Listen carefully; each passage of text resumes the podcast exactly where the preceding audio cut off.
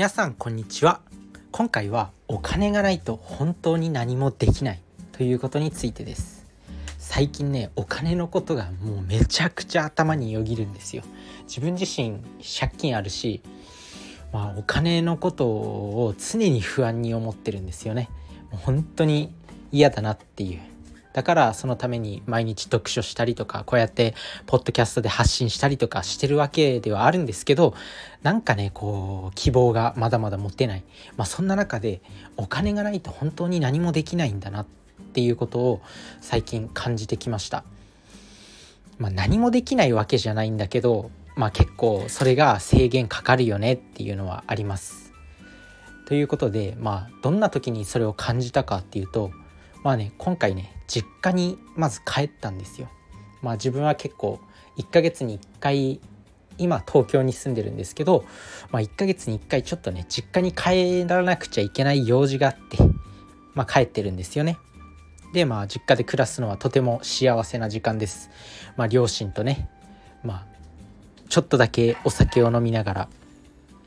まあそんなに親もお酒大酒飲みっていうわけでもないし自分自身もそんなに大酒飲みっていうわけでもないんで本当にたしなむ程度もう本当にそれがめちゃくちゃ幸せな時間なんですけどそうやって親と過ごす時間とっても幸せなんだけどやばい10年後どうしようとかどんどん親もやっぱりね年取っていくんですよ。でまあそのうちね自分自身がまあ30代40代とかになっていった時にまあ介護の問題とかも出てくるかもしれない。だからもうなるべく健康ではいてほしいんですけどいずれそういうことが起きてくる。で祖父母もまだ生きてるんで普通に。まあ元気に生きてるんでまあね祖父母にも会いに行ったりするんですけどやっぱその時に感じるのがやばいっていう。どうしようっていう。どんどん年取っていくんですよ本当に。でなんかね自分の家ってそんなに裕福じゃないからこうなんだろうたまにねなんか高いもの食べるとかっていうのが本当になんか本当に庶民の中でも庶民庶民中の庶民みたいな。別に家の系統の家の系統にお金持ちがいたわけでもなければ経営者がいたわけでもないしでもそんな中でまあ必死こいて生きてる過程ではあると思うんですよ。だけどなんかねどこにもなんか祖父母とか両親とかなんか旅行に連れて行ったりとかできてないしなんならこう親孝行っていうなんかこともそんなにできてないなんかね高級な料理をプレゼントできたわけでもないしなんかね誕生日とか父の日母の日にコップをプレゼントしたりとかはしたんですけどなんかねダサいというかそれでいいのみたいなもうちょっとなんかね高級な高級なっていうわけじゃないけどもうちょっとなんかすごい体験とかもうちょっとお金かけたなんか旅行とかそういうものをプレゼントしたいけどマジでできないんですよね。それダサいなと思って自分自身が。なんかね YouTube とか見てるともう本当にすごい人たちいっぱいいて20代前半とかで親に家をプレゼントしてる人だっているんだよ。なんかそういうの見ちゃうとやっぱ比べるのっていうのはあんま良くないと思うんですけどなんかダセーって思って。で常にお金のことも不安だし。そしてお金やばいないないの本当になんか最近お金の不安ばっかりが頭に浮かんできてもう実家に帰るたびに俺は本当にやらなくちゃいけないっていう、まあ、気合が入ります、まあ、そんな感じでお金のことがたくさんちらつく。そしてお金がないと親にプレゼントもしてあげられないしそしてあの恋愛とかもできないと思うんですよね。で勉強もできないんですよ。おなんだかんだこうね自分自身が、まあ、例えば司法書士っていう、まあ、難関資格ってあるんですよそういうものを勉強したいって言ってもなんかねスクール代とか、まあ、独学しろっていうにも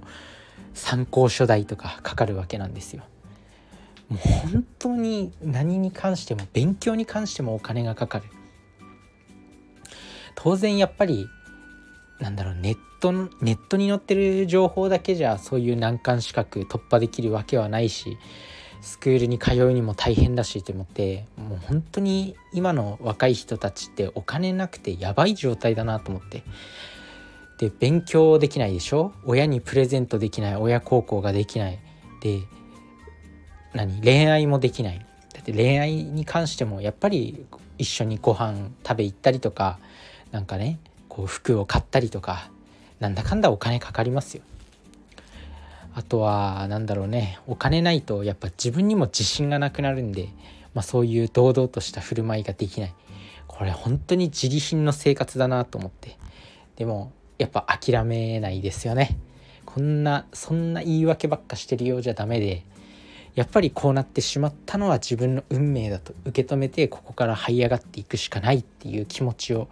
気持ちにね切り替えていくしかないと思うんですよ。まあ、そんな中で何ができるのかっていうことをやっぱり考えていく。やっぱ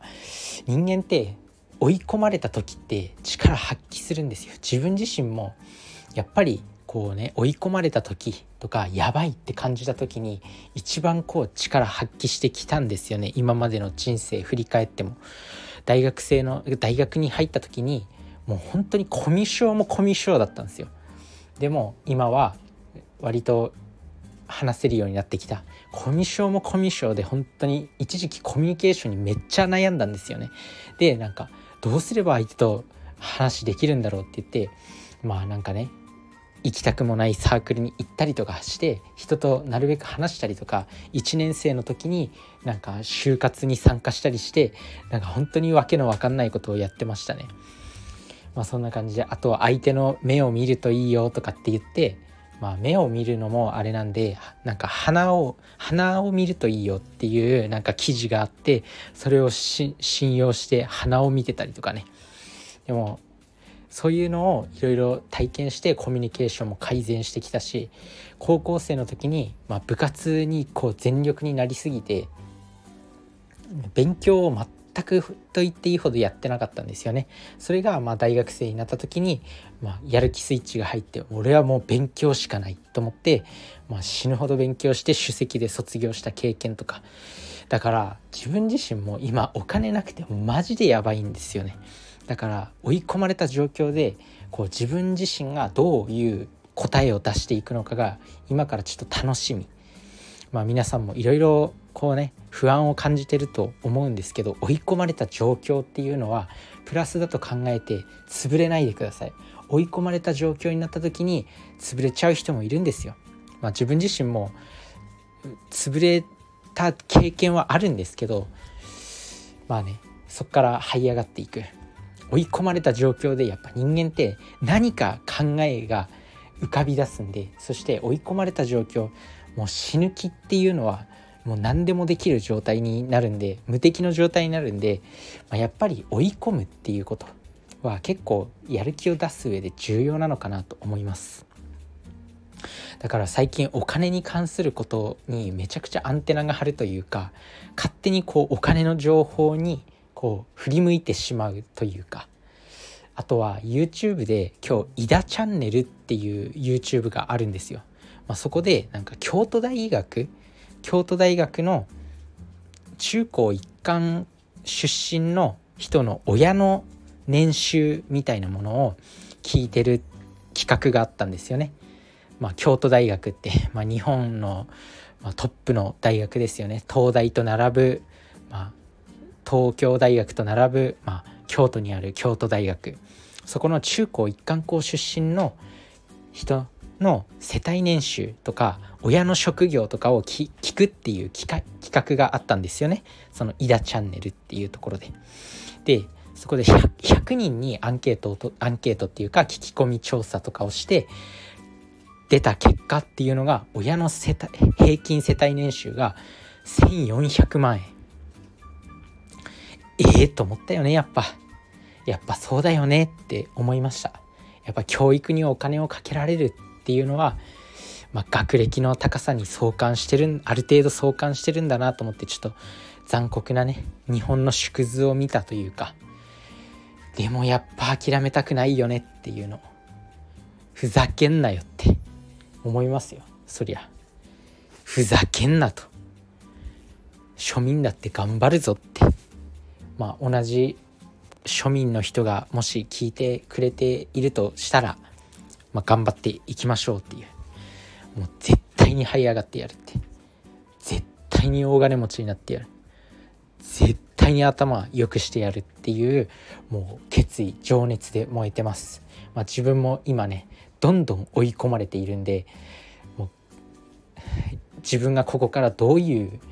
考えで這い上がっていくのかっていうのがすごく楽しみ。自分自身も楽しみ。やっぱ今までの人生を追い込まれてきた時にやっぱこう這い上がったっていう追い込まれた時に力を発揮したっていう経験があるんで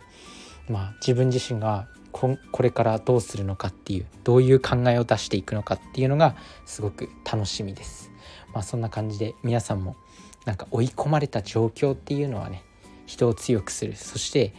まあやっぱお金。お金がないと結構いろんなことが制限でき制限される。よくねお金が金が人生の全てじゃないっていう人いると思うけどお金めちゃくちゃ大事だよ。めちゃくちゃ大事。お金ないと本当にできないから。結構いろんなことが。自分自身もいろいろ本とか学びには投資してきたんですけど、まあ、それは本当に無駄じゃなかったって思います。もうこっから逆転するっていう。それでいきたいと思います。やっぱお金を使って知識を得たっていうのはもう知識に関して頭にぶち込んだ知識っていうのは誰にも奪えないんでこれを武器にちょっとこれこれからね本当に這い上がっていかなくちゃダメだなと。そして自分自身が怠けて YouTube 見てるのとかもう論外も論外よ。実家に帰るたびにああ親孝行したいなとか祖父母とかに旅行プレゼントしたいなとか親とかね祖父母がテレビでね「まあ、世界不思議発見」とか「イッテ Q」とか見てるんですよ。まあ、そういう時にああ1回でいいからこういうとこ行ってみたいなってつぶやくじゃないですか。それをできないんですよ。本当に。なんでこんなに弱いんだろうって本当に思う。だからもっと強くなりたいと思います。皆さんも一緒に強くなっていきましょう。それじゃあね。バイバーイ。